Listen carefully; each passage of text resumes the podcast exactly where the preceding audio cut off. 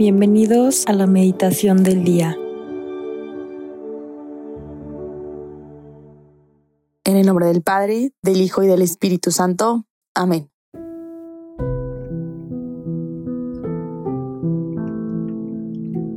Ven Espíritu Santo, llena los corazones de tus fieles y enciende en ellos el fuego de tu amor. Envía Señor tu Espíritu Creador y renueva la faz de la tierra. Oh Dios, que has iluminado los corazones de tus hijos, con la luz del Espíritu Santo, haznos dóciles a tus inspiraciones para gozar siempre del bien y gozar de su consuelo. Por Cristo nuestro Señor. Amén. El Evangelio que vamos a meditar el día de hoy se encuentra en San Marcos, el capítulo 7, versículos del 14 al 23. Y Jesús, llamando otra vez a la gente, les dijo, Escúchenme todos y entiéndanlo bien. Ninguna cosa externa que entre en el hombre puede mancharlo lo que lo hace impuro es aquello que sale del hombre. Si alguien tiene oídos para oír, que oiga. Cuando se apartó de la multitud y entró en la casa, sus discípulos le preguntaron por el sentido de esta parábola. Él les dijo, ¿Ni siquiera ustedes son capaces de comprender? ¿No saben que nada de lo que entra fuera en el hombre puede mancharlo? Porque eso no va al corazón, sino al vientre, y después se elimina en lugares retirados? Así Jesús declaraba que eran puros todos los alimentos. Luego agregó, lo que sale del hombre es lo que lo hace impuro, porque es del interior del corazón de los hombres de donde provienen las malas intenciones, las fornicaciones, los robos, los homicidios, los adulterios, la avaricia, la maldad, los engaños, las deshonestidades, la envidia, la difamación, el orgullo, el desatino. Todas estas cosas malas proceden del interior y son las que manchan al hombre. Palabra del Señor, gloria a ti Señor Jesús.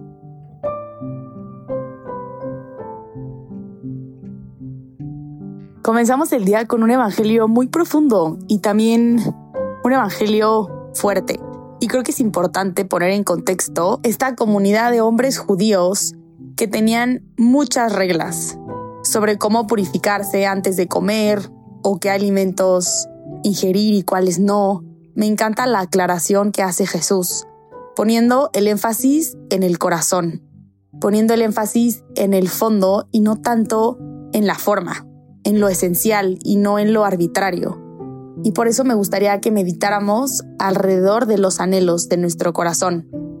Jesús habla y nos dice en el Evangelio que todo se gesta en el corazón, en ese santuario, lugar sagrado donde tú y Dios habitan, y donde se realiza lo más profundo de tu persona. Porque creo que la respuesta a nuestra búsqueda siempre la encontramos en los anhelos más profundos que tenemos. Y cuando, cuando erramos, cuando caemos y escogemos un bien aparente, es porque realmente buscamos saciar ese anhelo. Ese anhelo de intimidad, ese anhelo de ser mirado, de ser amado, un anhelo quizás de reconocimiento, porque todas esas cosas son buenas pero siempre que estén ordenadas y nos lleven a una libertad mucho más profunda. Es muy interesante que eh, se utilizaba esta palabra griega, hamartía, que significaba fallar en el blanco, como no dar al blanco, como si tuvieras un arco y una flecha. Y, y, creo que muchas veces eso es lo que nos sucede, ¿no? O sea, tenemos muy claro el objetivo, ¿no? Que queremos sentirnos amados o mirados, pero erramos y no le damos a ese blanco porque estos anhelos son reales, ¿no? Y Dios los ha puesto en nuestro corazón, porque todo lo bueno, lo valioso y lo verdadero se gesta en el corazón.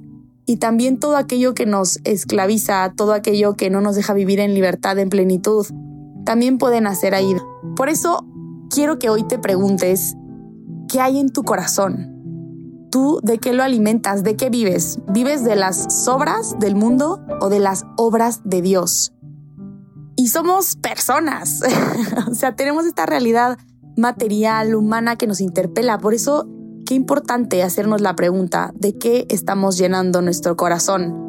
Tus conversaciones, lo que escuchas, lo que ves. A ver, no te pido que te apartes del mundo, porque Jesús, antes de subir al cielo, no le pidió al Padre. No le, o sea, justamente, no dice, Padre, no te pido que los saques del mundo, pero que los guardes del maligno. Entonces, en tu realidad a la que Dios te llama, o sea, pregunta de qué alimentas tu corazón sin alienarte de esa realidad a la que Dios te invita y donde te invita a vivir tu, tu santidad y en plenitud.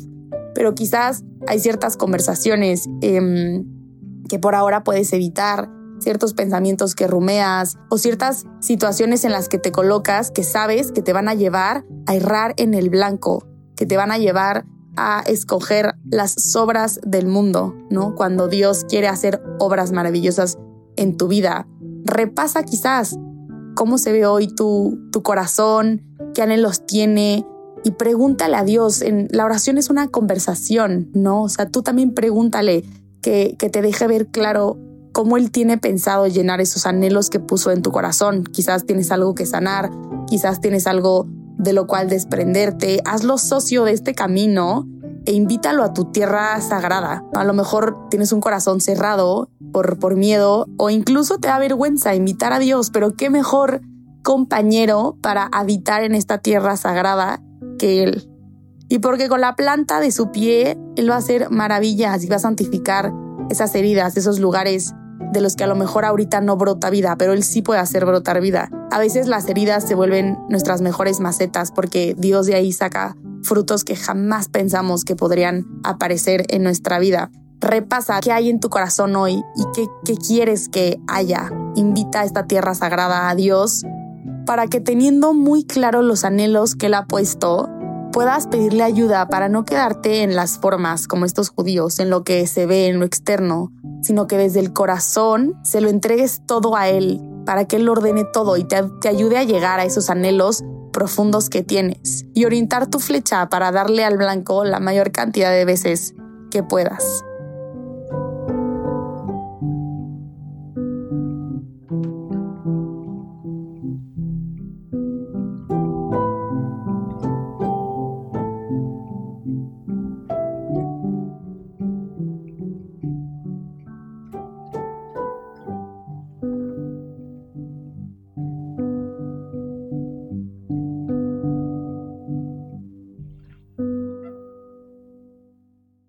Señor, te damos gracias por todos tus beneficios, tú que vives y reinas por los siglos de los siglos. Amén.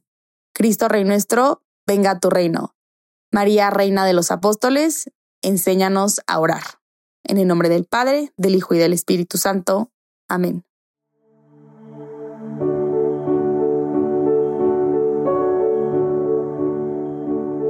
Deja que Jesús camine contigo en este día. Nos escuchamos mañana.